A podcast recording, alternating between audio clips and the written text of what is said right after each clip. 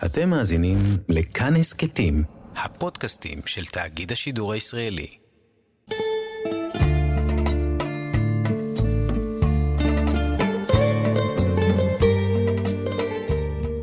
אתם מאזינים לתחנה מרכזית, סיפורה של המוזיקה הישראלית המזרחית.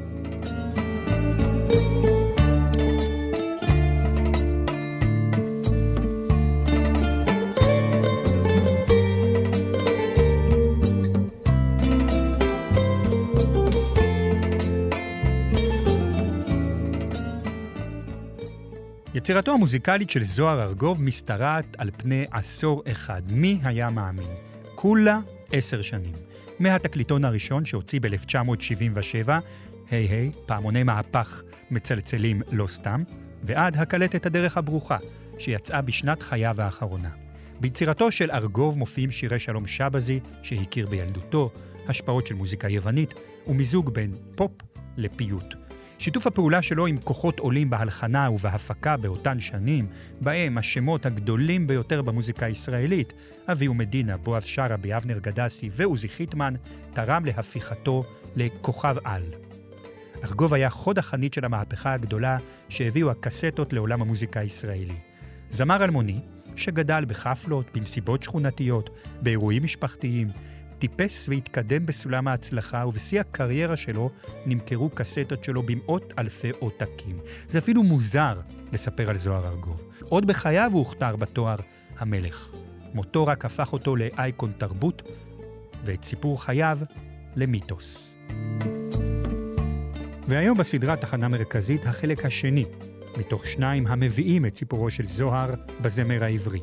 אגב, זוהר ארגוב הוא האומן היחידי שמוקדשים לו שני פרקים בסדרת תחנה מרכזית. את פועלו אי אפשר לסכם בפרק אחד, על אף שהוא נמשך עשר שנים בלבד. זוהר.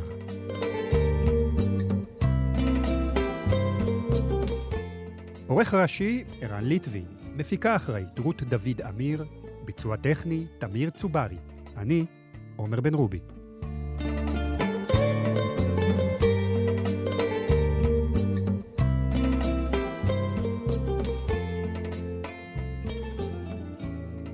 ב-1984 יצא לאור התקליט הרביעי של זוהר, כך עוברים חיי. עוזי חיטמן, מי שכתב מחצית משירי האלבום, מספר כיצד נכתב הלהיט והשיר הפותח את האלבום, מרלן. אשר ראובני, סיפר חיטמן, בא אליי עם קלטת של אנריקו מסיאס, ובה היה הלחן, ואמר לי, תכתוב שיר על מרלן. התחילו לספר לי את סיפור חייו של זוהר, וגם זוהר עצמו סיפר לי כל מיני אינפורמציות על חייו. מי שיקרא טוב את הטקסט, זה בעצם הסיפור של זוהר. אף פעם בחיי עוד לא הרגשתי כמו עכשיו, זה גורל של איש שמאוהב. מר לי ועצוב, רציתי שתשוב, והיא ענחה ולא אמרה לאן. השקיתי וטיפלתי בה כל רגע מחיי, נשאתי את מרלן שלי בשתי כפות ידיי.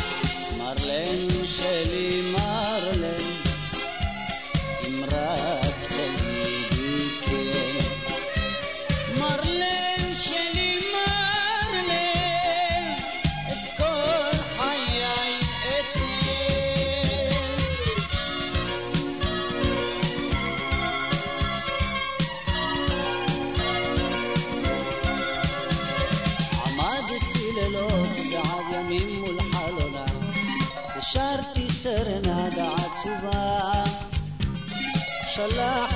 פרחים ואלף חיוכים כתבתי לה מילים של אהבה. השקיתי וטיפלתי בגדלה כבר לא ילדה. אמרה שלום והסתלקה לאן איש לא ידע מרלן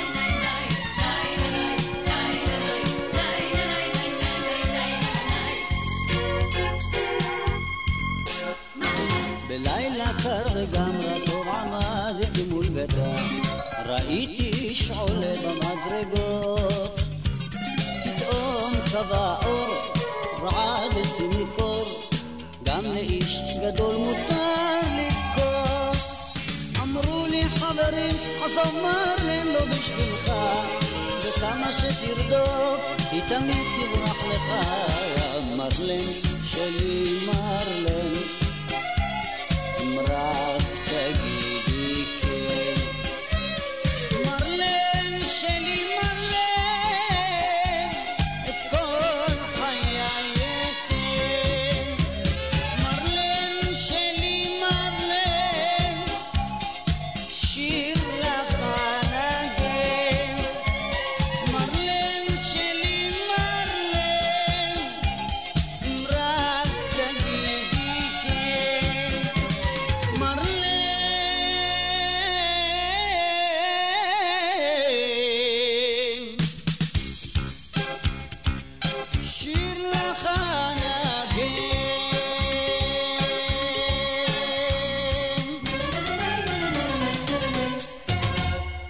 נשארים עם עוזי חיטמן. את השיר "אמריקה שלי" כתב חיטמן בעקבות ראיון שהעניק זוהר בתוכנית שעה טובה בערוץ הראשון בהנחיית דניאל פאר. זוהר סיפר אז על תחושתו לאחר מסע הופעות בארצות הברית. אמריקה זה יפה, אמר זוהר, אבל זה לא שלי. חזרתי לארץ ואמרתי, זאת אמריקה שלי. נסעתי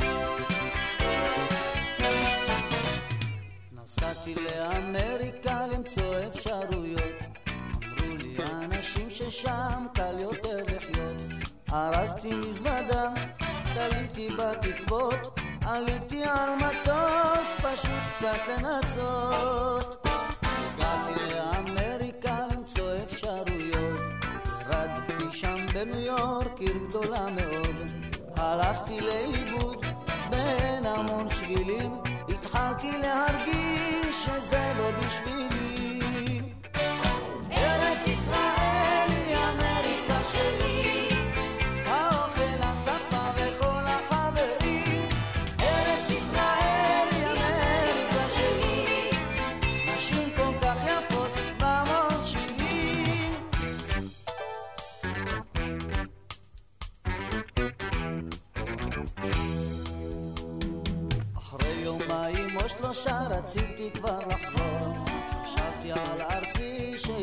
Fatima Hur, he passed the.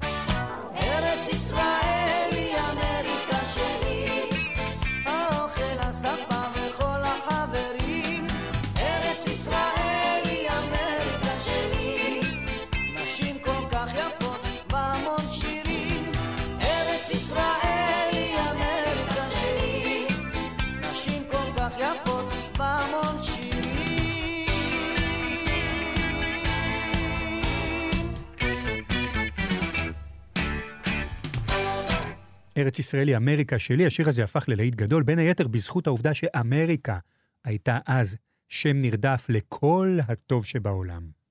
עד מתי אלוהי? עוזי חיטמן. ממשיכים עם עוזי. הלחן טורקי. בעקבות ביקורים של עוזי חיטמן בביתו של זוהר נכתבו מילות השיר המתארות את תחושת הבדידות והריקנות שליוותה את זוהר בשנים שהלך ושקע בסמים הקשים. עד מתי אלוהי? כבד, עצוב, קורע לב. אולי אחד מהשירים האותנטיים ביותר, המזוהים ביותר עם זוהר, חלק בלתי נפרד מהביוגרפיה, לצערנו, הפרטית שלו. סגור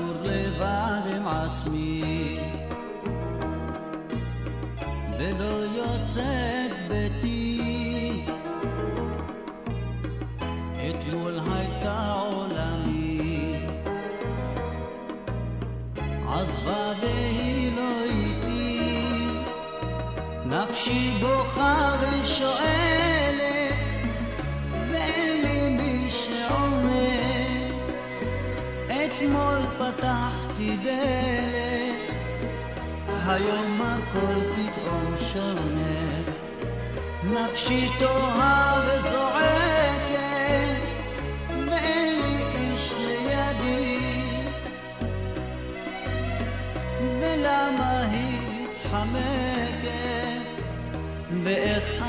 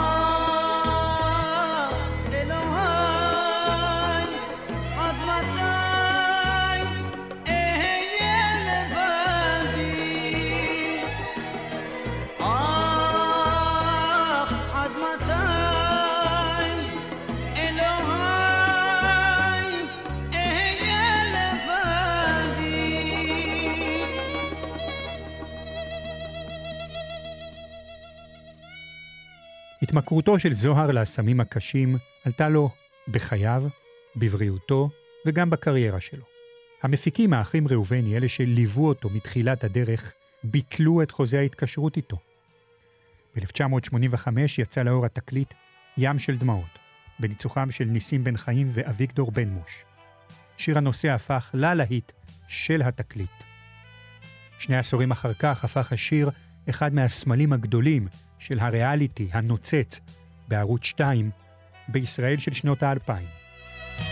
ארוכים הלילות מיום שעזבת האביב כמו הסתיו כל כך אפור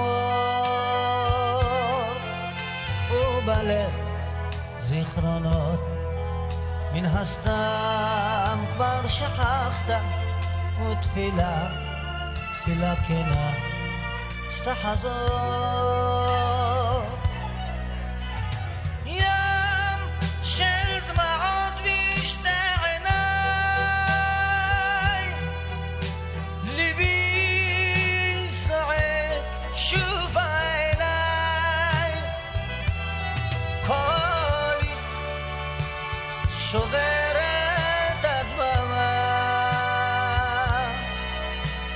התשמע התשמע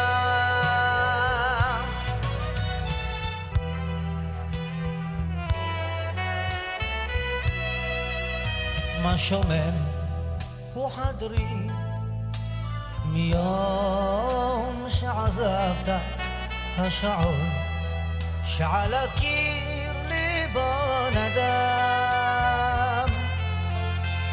ובודד בפינה. הכיסא שאהבת בלעדיך העולם כה מיותר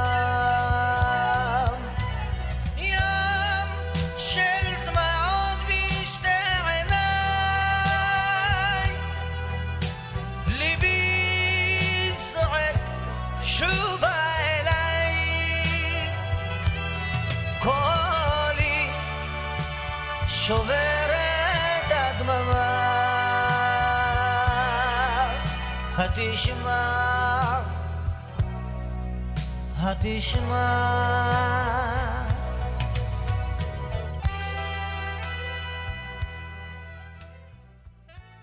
ים של דמעות בשתי עיניי. שיר שהפך להיות יותר משיר, ומזוהה עם כמה וכמה תקופות, והיום גם עם כמה וכמה מבצעים. יש ילדים שחושבים שהשיר הזה הוא בכלל של נינט. ומתוך התקליט ים של דמעות, המחרוזת הבאה מסמלת יותר מכל את הפסיפס המוזיקלי העשיר המשקף את יצירתו של זוהר. בדומה לשניים ממקורות ההשראה הגדולים ביותר עליו, להקת האוד וצלילי הכרם, השיר יד ענוגה לצד פעם פעם ולשכת עבודה של ג'ו עמר, לא אשכח אותך יא אימא של סמיל מוגרבי המסיים את המחרוזת, כל אלה השפעות מוזיקליות וטקסטים שונים ומגוונים. מחאה לצד רומנטיקה. אימא ומשפחה לצד נוסטלגיה. צפון אפריקה לצד ישראל. זוהר במיטבו. יד עלוגה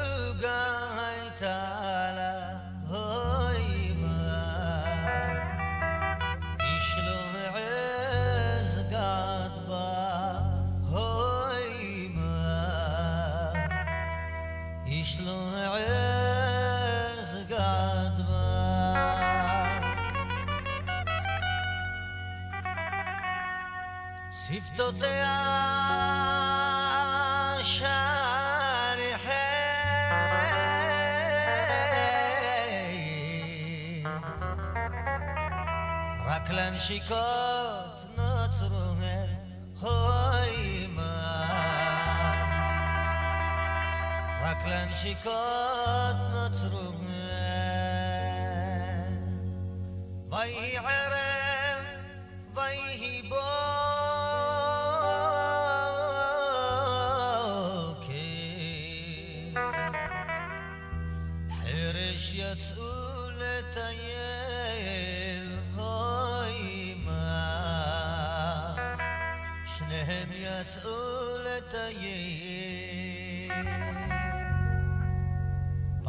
פעם רק הפעם, חכינה לי שוב.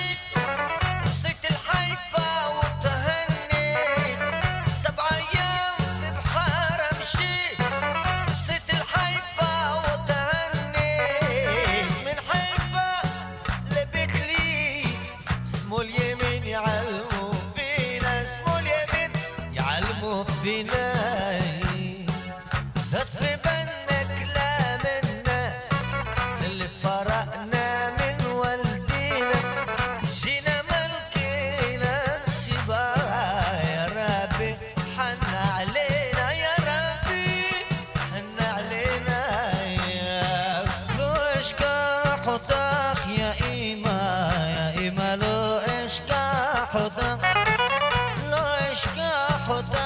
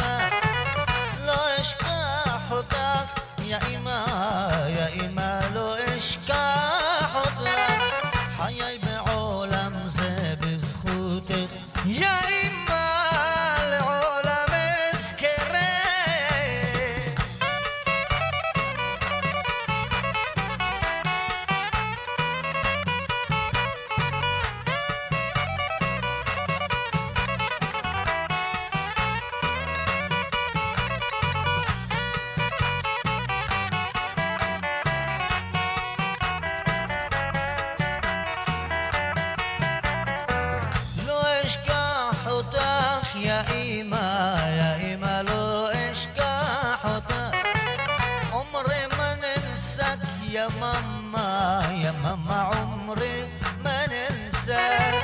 حياي بعلم زي بزخوتك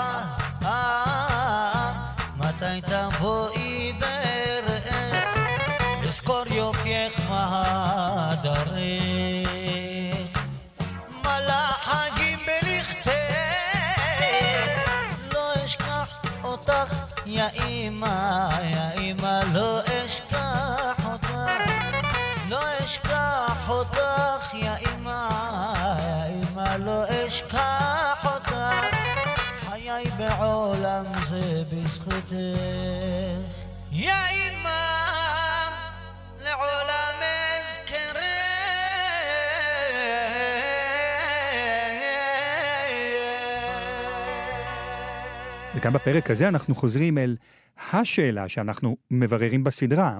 מה זו בעצם מוזיקה מזרחית? כלומר, מה מגדיר שיר כשיר מזרחי, חוץ מהתחושה שלנו שהוא כזה? אז חזרנו ליהודה נוריאל, כדי לברר איתו, המוזיקה של זוהר הייתה מזרחית לדעתך? זו שאלה שאם עדיין אין עליה אה, סמינריונים שנכתבו, אז אה, רוצו לכתוב. שאלה מאוד גדולה. כשאני מדבר עם דודו טסה, הוא אומר, "אה, אתה מסתכל על מה שנקרא מוזיקה מזרחית, לעיתים מזרחים, יושבים על מלודיות מערביות לגמרי, בכללים מערביים לגמרי. אני שמעתי כבר הגדרה שאומרת שזו מוזיקה שמיועדת לקהל מזרחי, שזו גם הגדרה מעגלית, קצת כמו עם פורנוגרפיה, אתה יודע מה זה כשאתה רואה את זה. זה זהות המבצע, היא לא הדבר ההכרחי וגם לא היחידי, אבל בוודאי. מה זה הזהות? הרי גלי עטרי לא נחשבה זמרת מזרחית, היא באה משכונה לא פחות תימנית מזו של זוהר. בוודאי, מהמפוארות בזמרות נכון, התימניות שלנו. נכון. אז מה ההבדל ביניהם? אני מקשה בכוונה כי אני, לי אין תשובה. זה שילוב, זה שילוב של כמה דברים. מי האדם, צורת הביצוע שלו, כן, בוודאי אלמנטים מוזיקליים.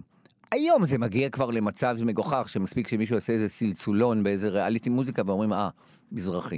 העובדה שאתה לא מבצע מוזיקה ישראלית שאמורה להיות קנונית. אתה לא מבצע נעמי שמר או כיסא ארטלאי.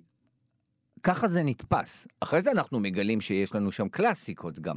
הכרם והאוד עשו אלכסנדר פן. וביאליק ואלתרמן. בוודאי, יותר מכולם. מתוך אהבה עמוקה לדברים האלה. אבל המוזיקה הזו, היא קאברים, היא יווני, היא כל מיני השפעות, היא קצת טורקי, היא, היא נשמעת גם יותר. זה כמו השאלה הגדולה, מה זה אינדי ומה זה אלטרנטיב. הוא נשמע אלטרנטיב. הסאונד האסלי הזה, שאי אפשר לשחזר אותו היום, זה נשמע אחר. זה לא התזמורות הגדולות. אחרי זה מגיע ננסי ברנדס. ויגאל חרד עושים פתאום 60 נגני uh, פילהרמונית, עושים איזה הקלטה. זה זוהר המבוית, אבל בהתחלה אתה שומע משהו שהוא שורט עם מבטא מזרחי מובהק. גלי עטרי לא שרה אף פעם במבטא מזרחי. מאוד חשוב. מבטא, אנשים לא מבינים כמה מבטא זה דבר חשוב. כתבתי פעם קטע שבו שאלתי מתי אני איבדתי את המבטא של ההורים שלי, את החטא ואת העין, ולא הצלחתי לתת תשובה. אבל זה תהליך מחיקה עצמית מאוד מאוד משמעותי שאתה מפנים מהסביבה, שאתה לא מדבר או לא שר יותר בשפה הטבעית של הוריך. זוהר גוב, זה לא עמד בכלל על הפרק. הוא לא היה יכול לשיר כמו להקות צבאיות. ואתה קולט את כל הדברים האלה, ואתה אומר, זה מזרחי, זה האחר. הפופ המזרחי, חלק גדול מאוד ממנו זה פופ מצעדים. זוהר היה מזרחי. הרבה קווים מקבילים נמתחים בין אה, עלייתו של זוהר לבין מהפך 77, עליית בגין והליכוד לשלטון. מה דעתך? לכאורה זה אותו סיפור, השכונות והחבר'ה המזרחיסטים, כמו שקראנו לזה פעם, בוחרים מנהיגים בתרבות, בפוליטיקה. אני נמצא במקום שבו אבי, זיכרונו לברכה, זה היה היום המאושר בחייו. המהפך. לא האמינו שהדבר הזה יכול לקרות. שנים מאוד סוערות, ה-70 ותחילת ה-80. זוהר, אגב, שנים שבהם הוא פועל הם שנים בעייתיות, עכורות ושחורות למדינת ישראל. שנות הקיטוב הגדול של מלחמת לבנון, הבוץ הלבנוני, ההפגנות. הצ'חצ'חים, בחירות 81. הכל, סוערות מאוד, ואולי זה קצת קלישאה, אבל זה נכון שאלה השנים בהמשך ליום כיפור. יום כיפור כולם היו בטראומה. אלה השנים שבהם מתחיל, נבעה השבר הלאומי בין שני מחנות. ועל זה נוסף קול של צד אחד, מחנה אחד. אני לא חושב שהוא רצה להיות זמר של צד אחד בלבד. בגין זה היה ניצחון הגדול של כל האנשים שהרגישו תמיד סוג ב', חד משמעית. מתחבר גם לבית"ר ירושלים שזוכה בגביע ב-76 באופן סימבולי, ורובי ריבלין, היום נשיאנו, שהיה גם הוא חלק מהקבוצה הזו שבאימקה. אני גדלתי בשכונה בבית הכרם שכולם היו אוהדי הפועל ירושלים, שהייתה קבוצת השלטון. אנחנו היינו צועקים אבל בהסתדרות כניסיון להקניא אותם, ופתאום יש לנו קבוצה נהדרת. יש לנו מלמיליאן, ואחרי זה אוחנה. אנחנו גם יפים וגם הכי טובים. זה לא הייתה התודעה, התודעה הייתה אני תמיד למטה. אני לא מדבר בעין וחטא, אני מסתיר את סבא וסבתא שלי, אני מתנצל, אני רגיל לזה שאנחנו לא נהיה כמוהם, אני רגיל לזה שהוריי אין להם מה שיש לאחרים. רגע, אנחנו בשלטון, יש לנו זמר שלנו, יש לנו קבוצת כדורגל שלנו, רואים אותנו, שומעים אותנו. זו מהפכה עצומה, לוקח הרבה זמן עד שזה עובר גם ליישומים פוליטיים אחרים, אבל המהפך הזה הוא מהפך תודעתי עצום של אם תאמין זה כן אפשרי. איזה משמעות יש להחלפת השם? מורכבים אה, לארגוב כמו סשה? כן, סשה, המדהים הוא שיש לנו שני ארגובים. הרצון הזה של להתקבל. לא, זה, זה בסוף, זה באמת עזר במשהו? אני כי- חושב שכן. כן. אה, שוב, זה חוכמה שבדיעבד. היום בוודאי היו אומרים, אל תעשה את הדבר הזה, כי יהרגו אותך. מה זה ההשתכנזות הנוראית? קודם כל, גם זה הגיע מהצד השני. דוד גרין אה, חייב עלו את כולם, אה, בן גוריון, לשנות את השם, כי אנחנו אומה עברית חדשה, הצבר וכולי וכולי, ונמחק את הגלות. טוב, גם סשה ארגוב לא היה ארגוב במקור. נכון. אני חושב שבאיזשהו מקום אתה לא יכול להתעלם. אתה כן רוצה להיות כוכב פופ. אתה כן רוצה להיות כמו תבורי, כמו בשן. אתה לא רוצה להיות בשארי וטווילי ועורקבי, כי לועגים לך. זה מאוד עצוב שאנשים משנים את השם. זה כמו לאבד את המבטא. זה מאוד, זו מחיקה עצמית. אני חושב שבמקרה הזה זה היה בלתי נמנע. עובדה, אנחנו קוראים לו זוהר גוב, אבל יודעים שהוא שחור משחור. שיר אהוב של אה, זוהר עליך, אחד, שניים, שלושה. וואו, נורא, נורא, נורא קשה. קצבי או שקט? בוא תן נעשה אחד את זה כזה ככה. ואחד כזה. אה, קצבי אני מאוד אוהב, גם בגלל המילים ה... לא, מאוד לא אופייניות לשיר פופ, את להיות אדם, מאוד אוהב. זה גם קיסר וגם בן מוש שעושה את הפתיח. אביהו כותב שם טקסט פילוסופי על באתי לעולם, לא שאלו את פי, הכל קיים. בעל כורחך אתה נולד. אקזיסטנציאליזם לשמו. רציתי להגיד צל עץ תמר, שבכלל לא נקרא ככה במקור, אבל... שזה קאבר ללילית נגר, שהיא. קאבר לטנגו ארץ נכון. ישראל משנות ה-30. זה סיפור שהוא פנטסטי, וזה הופך להיות שיר של זוהר. כן. בכלל לא קראו לו צל עץ תמר, הוא נולד בתאונה בתור צל עץ תמר, הוא כמעט לא היה. טוב, תשמע, אנחנו מדברים על זה הרבה. אני מבחינתי, בגלל כן. שנולדתי ב-1976, אז ברצלונה זה מבחינתי שיר של זוהר. נכון, אבל יש עליו את החותם של ג'ו אמר. זה כשגדלתי. שיר כמו בדד, לדעתי עד היום אנשים לא יודעים שזה קאבר של מי בכלל, מאיפה זה מתחיל. ואם שומעים את גרסת הג'אז של הברנשים של פיאמנטה, אומרים, לא יכול להיות, אתה צוחק עליי. צלץ אמר זה שיר שהוריי אה, היו אוהבים במיוחד, לכן הוא מאוד אה, יקר לי אמוציונלית, ועוד לפני שהוא הפך למפורסם בקאברים, בזמן אמת, שמעתי וממש הלב שלי היה מתכווץ כל פעם שהייתי שומע אותו. נכון או לא נכון מבחינתי למצוא נגיעות זוהריות, דווקא ברוק המזרחי, ופחות בפופ הים תיכוני העכשווי? דודו טסה, ברי סחרוף, אהוד בנה, הגיטרות שלהם מתכתבות לי עם יהודה קסר ובן מוש, ובפופ הים תיכוני זה לטיני, זה יווני. אני כשראיינתי את אה, אהוד בנז, הוא אמר שההשפעה הישירה והראשונה על הגיטרה שלו היה בן מוש. תננאי והרבעים, חד משמעית, זוהר הוא מושא הערצה, וגם לא להתקרב למקומות שלו. לא לנסות להתחרות בו, גם לא, בוודאי לא באורחות החיים, אבל זה לא רק באורחות החיים. זה בצורת ההגשה, זה באיזה משהו נועז, פרום, שרוט. לא במקרה יש ערגה לפרויקט של רביבו, לרטרו, לחזור אחורה, לצליל האסלי, מנסים לשחזר את זה. כי הפופ הים תיכוני הוא פופ מערבי, מה שהיינו קוראים פעם פופ MTV, פופ יוטיובי, לחלוטין. אז מהבחינה הזו, אין יותר מדי קשר. אני חושב שגם ניסיונות להחליא את זוהר עם היום, היה איזה ניסיון של אייל גולן לעשות אלבום משותף, אני לא חושב שהוא צלח. תבצע קאברים לזוהר, אל תעשה שילוב של... זה לא נדבק ביחד. ולעומת זאת, מהצד של הרוק הישראלי, כן, אתה בוודאי תמצא את זה אצל טסה, סחרוב וכדומה. משהו שבעצם לא קיים אצלנו, זה מושג שנקרא סולן של להקה מזרחית. מזרחים לא באמת ברוקנרול, כי אין להם את המוסד הבסיסי של רוקנרול, שנקרא להקה. אז אנחנו נזכרים שאין בכלל להקות רוקנרול בישראל. הם נעלמו, יש לנו רק מבצעים בודדים. זוהר אבל מגיע מאיזשהו כוח מאחוריו, הוא, הוא יש לו את היוצרים משלו ואת הסאונד שמתפתח. זה לא רק השירה שלו, אתה שומע את תחילת הגיטרה, אתה שומע את הקלידים האלה. ואנשים באמת זוכרים את זוהר כמופיע עם להקה מוקף אנשים. זוהר הוא תחושה של live, תחושה של משהו שקורה. וזו הייתה נקודת העוצמה שלו. בוא נשחק את משחק הדמיון לסיום. כן. לו היה חי, מה היום, 2019, זוהר ארגוב, חוץ מזה שהוא היה בן 64, ואפשר כמו בדלתות מסתובבות להציג כמה אופציות, לא אכפת לי. להיות תועלתני, הפסדנו המון המון המון מוזיקה טובה של זוהר ארגוב. הייתה לו אוזן מדהימה גם לבחור שירים נפלאים, תראו מה נהיה מהם. אולי איזה שילוב פעולה, שיתוף פעולה חד פעמי, עם מתי כספי, או עם תזמורת, היו מחיים את תזמורת בית השידור, או איזה מופע עם מארח איזה אומן גדול ממדינות ערב בהיכל התרבות, או משהו שהיית אומר, פעם בשנה זוהר ארגוב עושה את כמה מהקלאסיקות שלו, וזה היה סולד אאוט מטורף, והוא היה כהרגלו. הופעה אחת, ואז אחרי זה הולך לכוסית קטנה ולא יותר, ופורש לביתו. זה התסריט הכי אופטימי. התסריט הזה לא היה יכול כנראה להתקיים, לא היה לו שום סיכוי להתקיים היום. זו דלת מסתובבת שהיא לא נפתחה אף פעם. יהודה נוריאל, תודה שבאת. תודה לכם על האירוח. שירי האלבום להיות אדם שיצא ב-1986 מסמנים את תחילת הסוף. קולו החזק והייחודי של זוהר נפגע בהשפעת הסמים. הכמויות הלכו וגדלו. הקושי להביא את זוהר לאולפן ההקלטות היה כרוך לעתים באספקת סמים. היה צריך להשיג לו סם כדי שיסכים להגיע.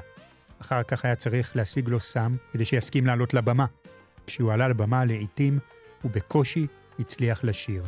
הקהל שכל כך אהב אותו, שר את שיריו לפעמים במקומו. זוהר לפעמים שרק, לפעמים מצטרף רק בפזמון. לו הייתי בר מזל לבקש גורל, אז הייתי מבקש להיות אדם, בלי דעת ובלי מעם, בלי חובות לבני אדם, ובלי עשן בעולם, בלי צווים ומילואים, בלי קנסות ותמרורים, רק עם חווה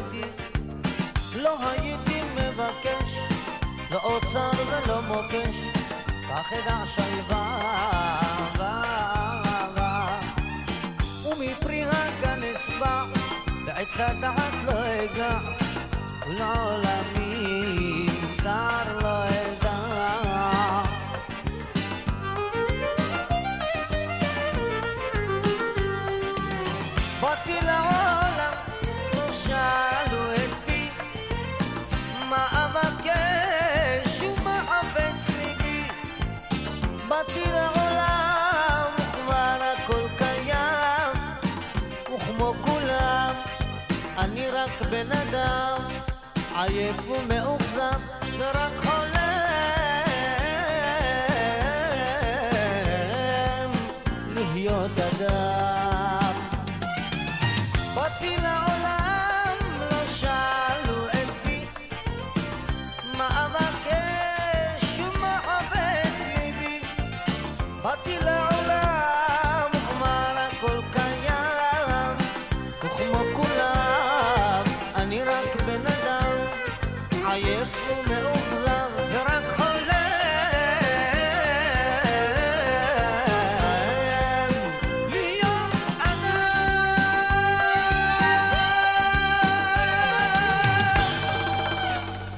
בשנת חייו האחרונה הקליט זוהר את הקלטת "הדרך הברוכה". האלבום מורכב מכמה מחורזות של שירים מוכרים, לצד שירים חדשים של מי שהלחין את שירי התקליטון הראשון של זוהר, משה נגר, סגירת מעגל.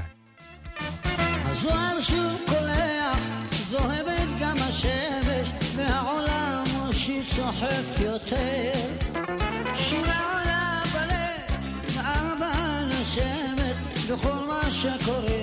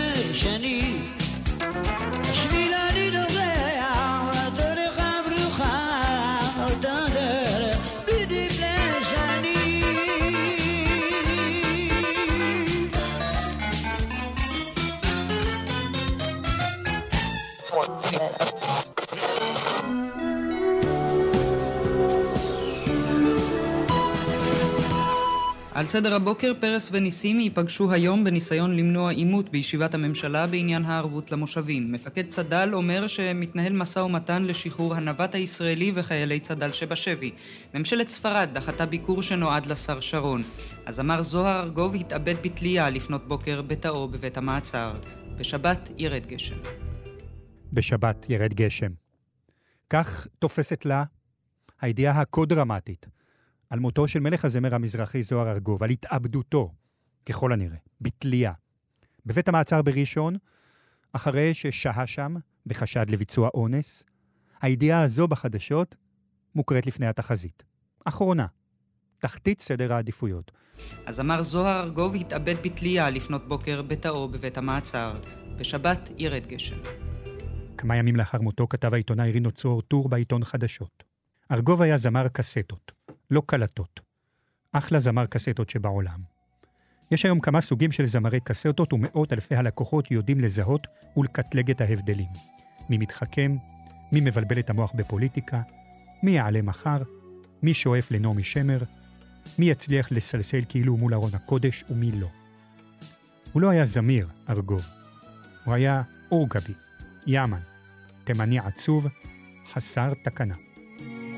אל לבקש הכל לדעת אל להסתכנן לגבי המחר. יש לפעמים שסיבה לא נודעת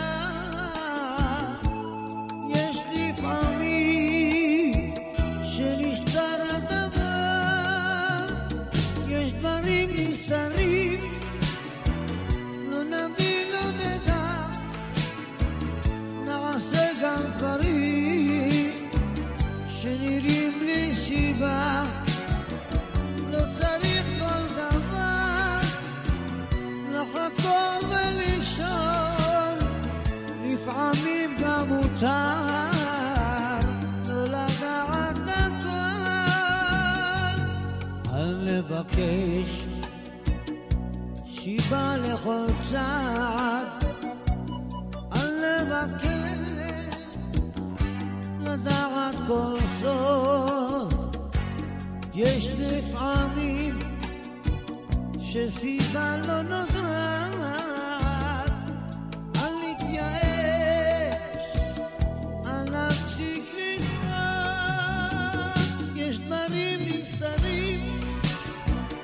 לא נבין,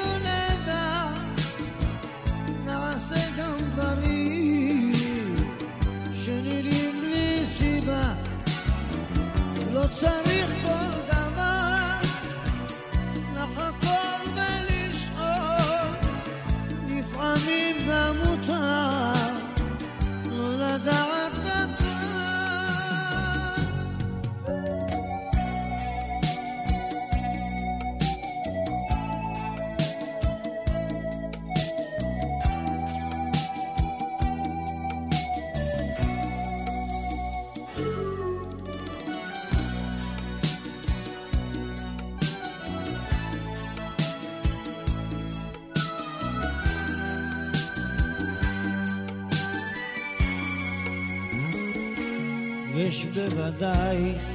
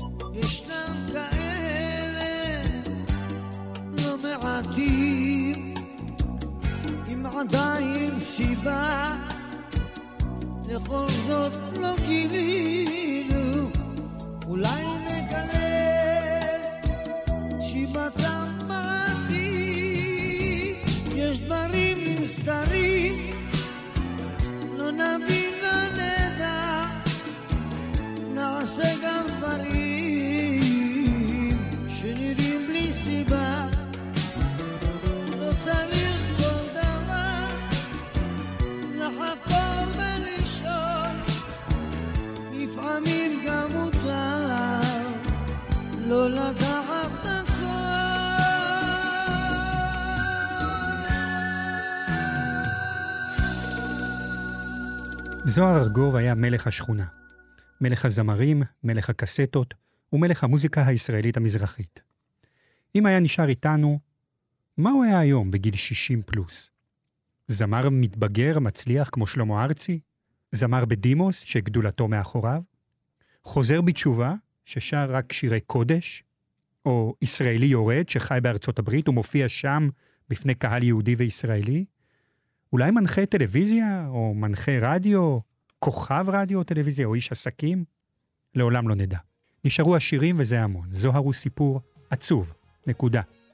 הוא הפסיד את החיים. אנחנו הרווחנו את השירים. ככה זה ברוקנרול. זוהר הרי היה רוקסטאר ישראלי, פנתר שחור, שרק רצה להיות אדם.